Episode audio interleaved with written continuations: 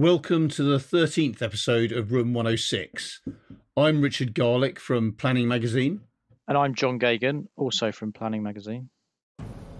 Every fortnight, we enter Room 106, the subterranean vault into which all new planning information is fed, and extract the key things you need to know.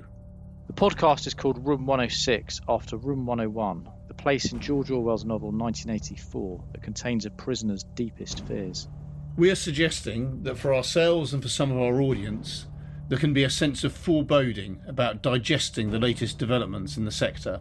It's called Room 106 instead of Room 101 in honour of the tortuous Section 106 negotiations that can take place when councils are trying to agree how much developers should pay for infrastructure. Today we're joined by planning senior reporter Chris Caulfield. Ready for a return trip to Room 106, Chris? Ready as I'll ever be. Great. So, coming up, the key news stories of the past fortnight or so and why they might be important for you. We'll explore reports that guidance intended to prevent worsening water pollution is blocking development of 100,000 homes. We'll find out why a city council has isolated its planning department for two weeks to clear an applications backlog. And we'll report on the first application to be sent direct to the planning inspectorate that a council has been stripped of planning powers under the government's special measures regime. I'll also be highlighting one of the quirkiest stories from the past two weeks. Finally, in the deep dive section, I'll be talking to regular planning correspondent David Blackman about why increasing numbers of planning consultancies are deciding to become employee owned. By the end of the show, you should know enough to minimise social anxiety at any planning gathering. So, time to face the music. Ready to go in? I guess so. Let's do this.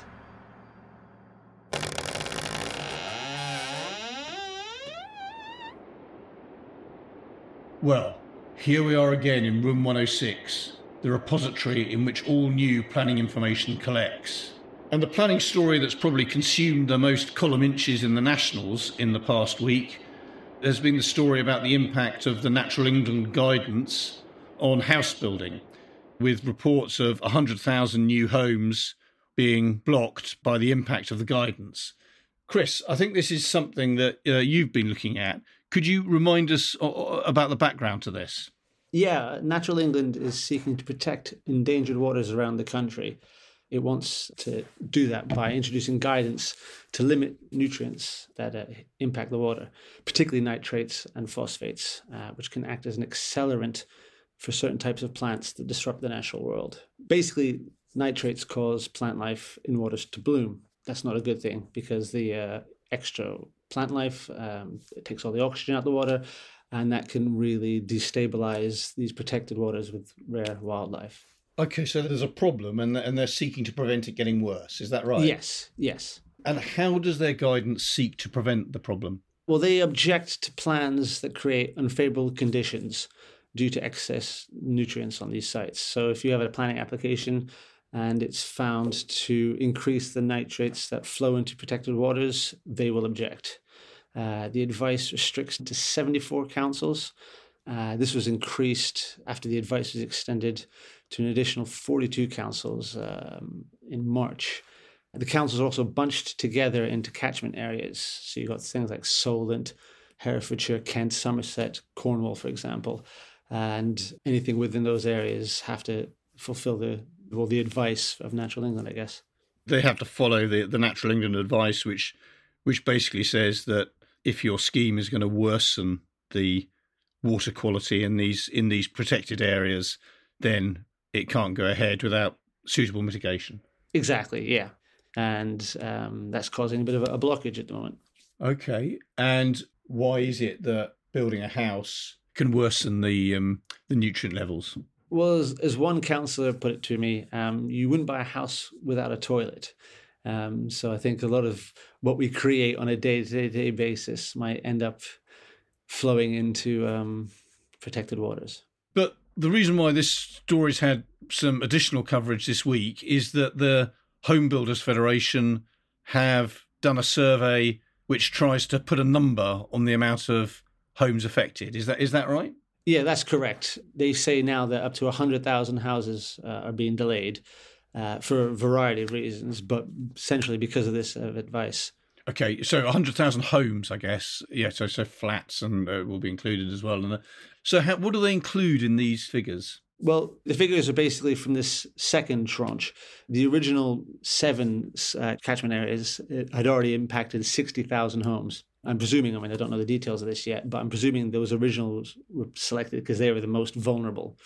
And the new catchment areas are bringing in another 40,000 homes uh, onto the, the delay table, I guess.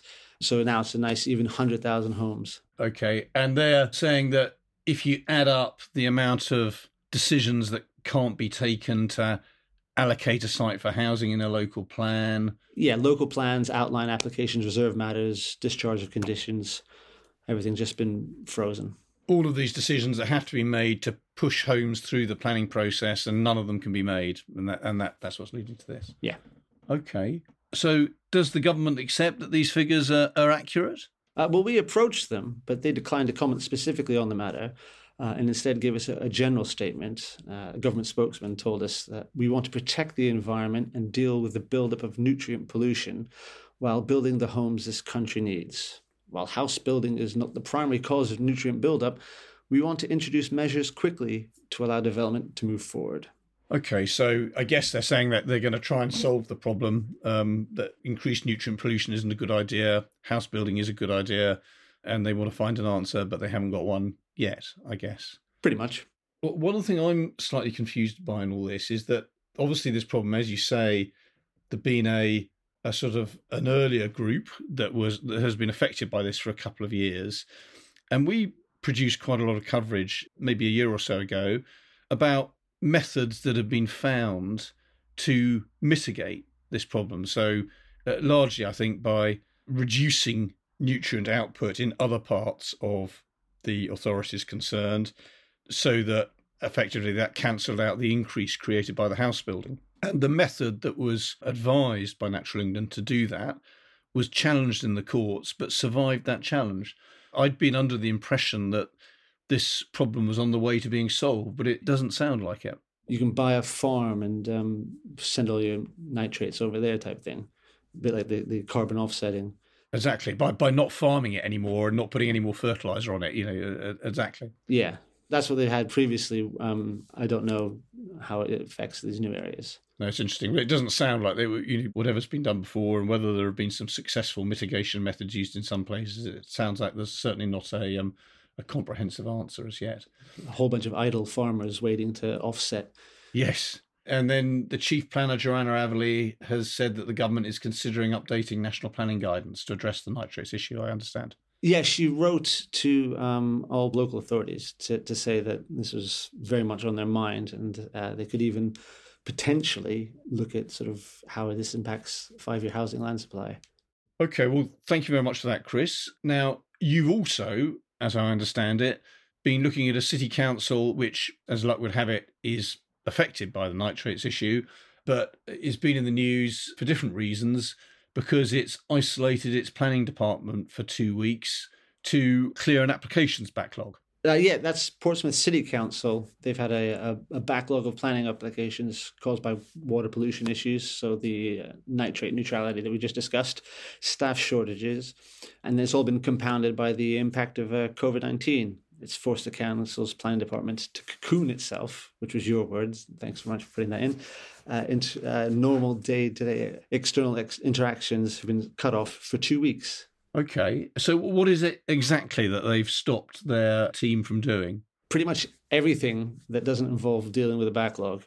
When we approached them, a council spokesperson told us uh, that pre-application discussions, meetings, phone calls, emails, and other day-to-day activities have been uh, restricted so that the available staff can focus 100% upon issuing decisions. Okay, and how big is the application backlog that has prompted them to do this? We were told 300 applications, uh, but I understand other local authorities are actually um, have, have, larger backlogs. So it'd be interesting to see how widespread this issue is and, and where else the planning shutdowns are taking place. Yeah, it'd be interesting to know if other authorities are, are doing the same sort of thing. What kind of timescale did they say they were going to run this process for, and um, when will we know how effective the um, the isolation approach has been? Well, we should know soon. Um, it's supposed to run until today, and we have approached them to find out how successful it's been. Uh, which I mean, they've not got back to us yet, but it'll be interesting to see how many they've managed to get through, or indeed if it's actually caused any of its own problems. Because if you're not taking calls or emails, that might have some sort of knock-on effect. Yeah. Okay. Well, that sounds like it will be an interesting one to follow. Chris, many thanks for uh, uh, for those two. Um, and um, John, I think you've been looking at a, a, another story, which is about the first planning application in a council that's facing sanctions under the government's special measures programme. The, the, the first planning application that's bypassed the council and gone straight to the planning inspectorate. Yes, that's right. Again, what, what's the council concerned? So it's Uttlesford District Council in Essex. Okay, and can you remind us why it was sanctioned? So in February, Uttlesford became the first local authority since 2015 to be designated under the Special Measures Programme. And it was designated because more than 11% of its decisions on major development applications in the two years up to March 2020 were subsequently overturned as appeal. So, under the Special Measures Programme, councils that have more than 10% of their decisions on applications overturned as appeal are at risk of designation. And if they're designated, then developers are allowed to submit applications in that area directly to the planning inspectorate rather than to the council. Okay, and how does the sanction change the council's planning powers? So normally the developer would submit the application directly to the council, but if the council is designated, then it has the option to submit the application directly to the planning inspectorate. And in this case, there's a developer that has submitted plans to convert and demolish former school buildings to provide 96 new homes, a swimming pool, and a tennis court, and that's in Saffron Walden. So, how many similar sanctions have there been in the past? And how usual is it for developers to make use of this option where that sanction applies? So, there haven't been many designations at all. The Special Measures Programme began in 2013, but since then, there's only been, apart from Uttlesford, three other councils that have been designated. And the last one to be designated before Uttlesford was in January 2015. So there's been a big gap before the designation early this year. And in the past, very few developers have made use of this option to apply directly to the planning inspectorate. So we know that, as far as we know, only one application has been made under the programme, which was re- subsequently rejected by the planning inspectorate. Do we know why developers seem to be a bit reluctant to make use of it? Well, we know that according to experts in the sector, developers tend to want to have a good relationship with the local council, and they might feel that going over their heads, the planning inspectorate will upset that relationship. And in addition to that, applications that are made to the planning inspectorate cannot then be appealed if they're refused, whereas they can be with a local authority. So you get two bites of the cherry. Okay. So, in some ways, Uttlesford might feel it's a bit unlucky because it's there are. I think there are five authorities that sort of fell beneath the threshold for this sanction, and it's the only one of them to have uh, actually had the sanction imposed. And then there are also 13 authorities who didn't meet the threshold on another measure to do with speed of decision making. And when we last reported on this, I think we said that none of them had the sanction imposed. Is, is there any news on that? Have, have, have the government imposed sanctions on anybody else apart from Uttlesford? No. So we know that the government hasn't designated any further authorities since Uttlesford.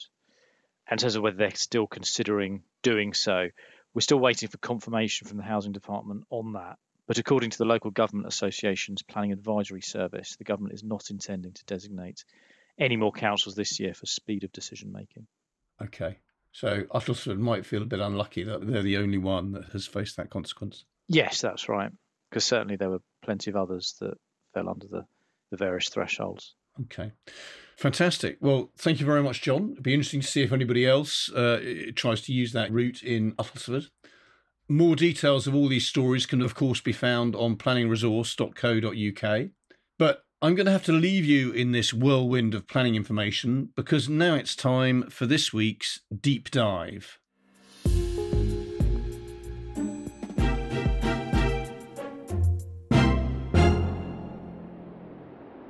Well, I now need to clamber into the part of the Room 106 catacomb where original planning magazine analysis is gathered.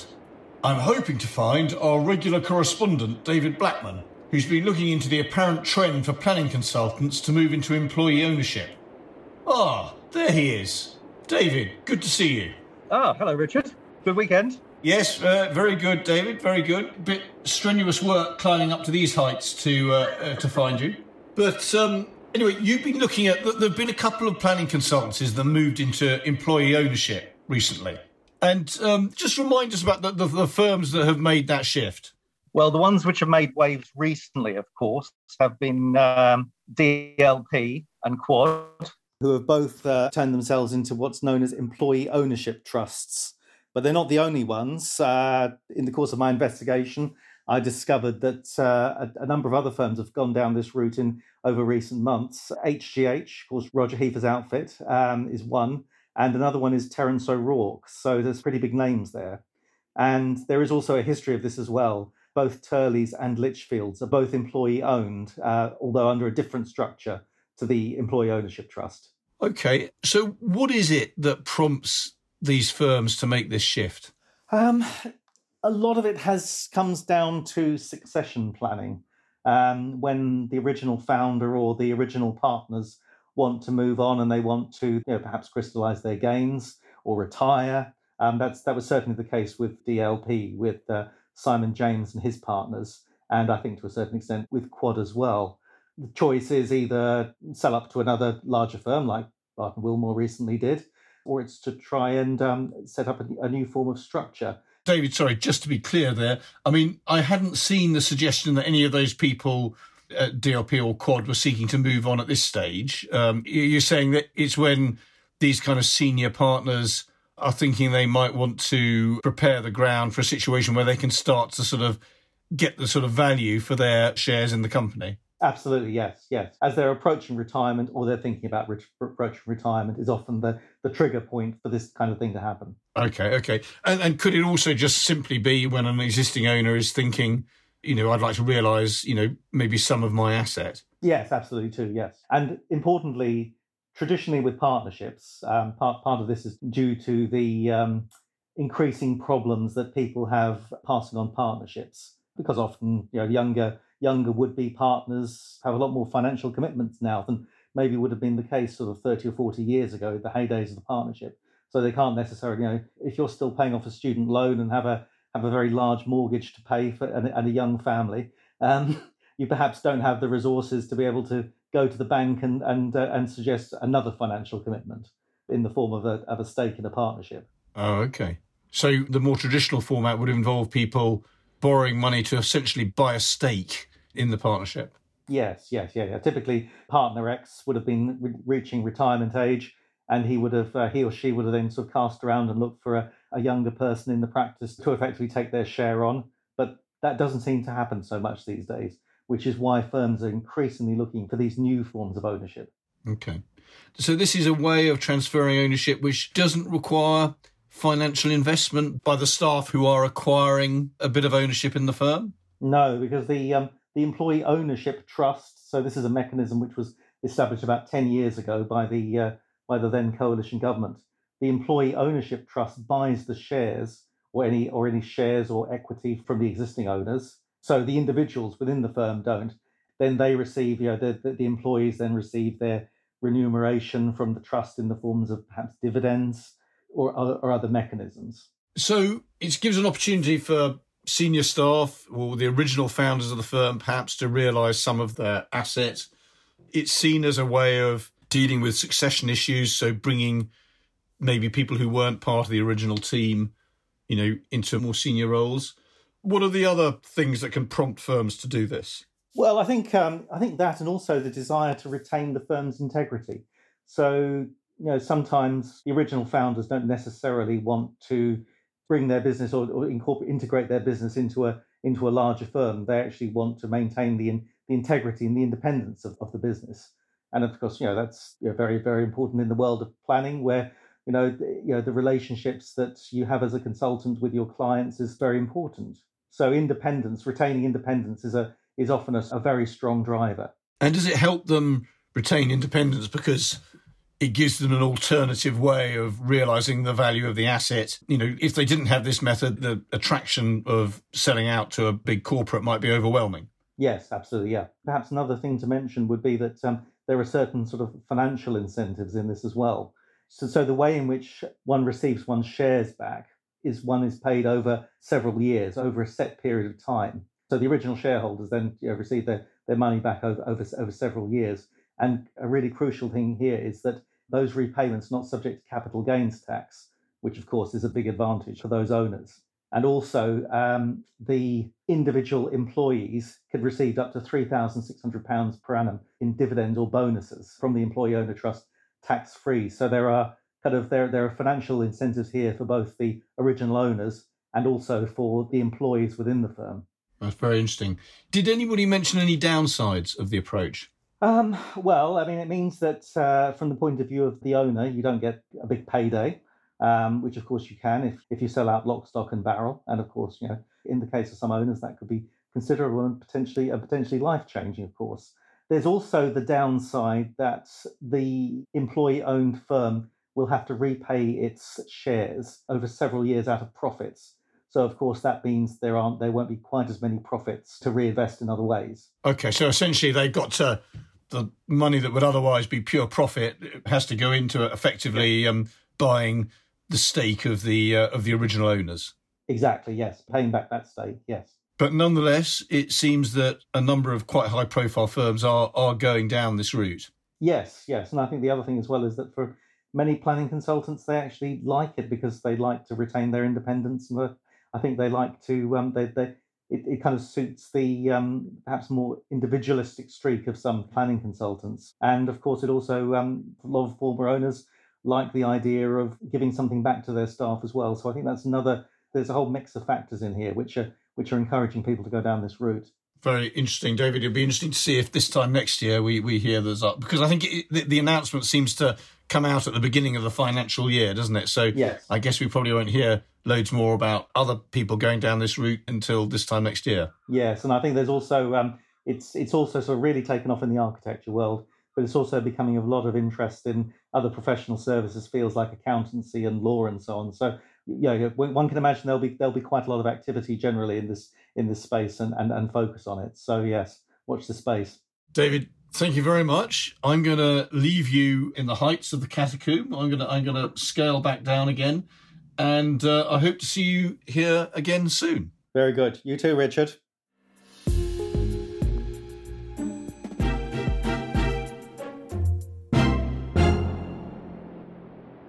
Right, now to find John again so he can select his reader's choice.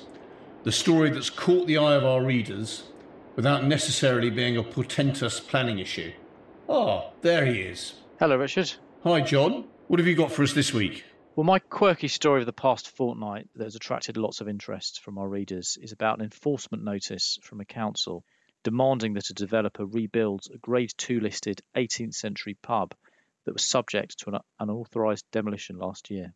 So the council in question is Ribble Valley Borough Council in Lancashire, and it issued an enforcement notice against Donnellan Trading Limited after it demolished the Punch Bowl Inn at Hurst Green near Preston last year without the correct planning permission. And last week, the developer announced that it was appealing against the notice. So it's an appeal decision that we um, that our readers may want to keep their eyes on.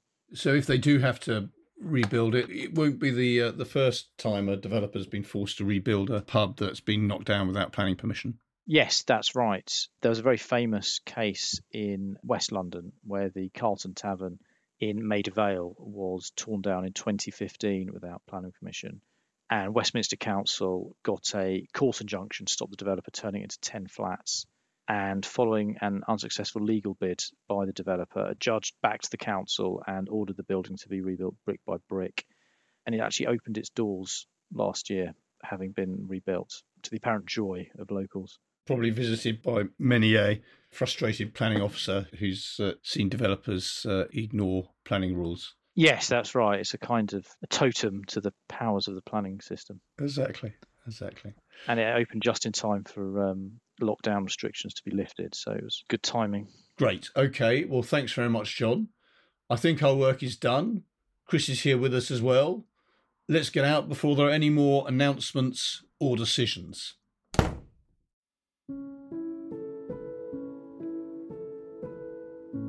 Fantastic. That's another fortnight summarised. Yes, we'll be back in two weeks to give you another update on the key things happening in the sector. Our thanks to producer Joe Walker from Rethink.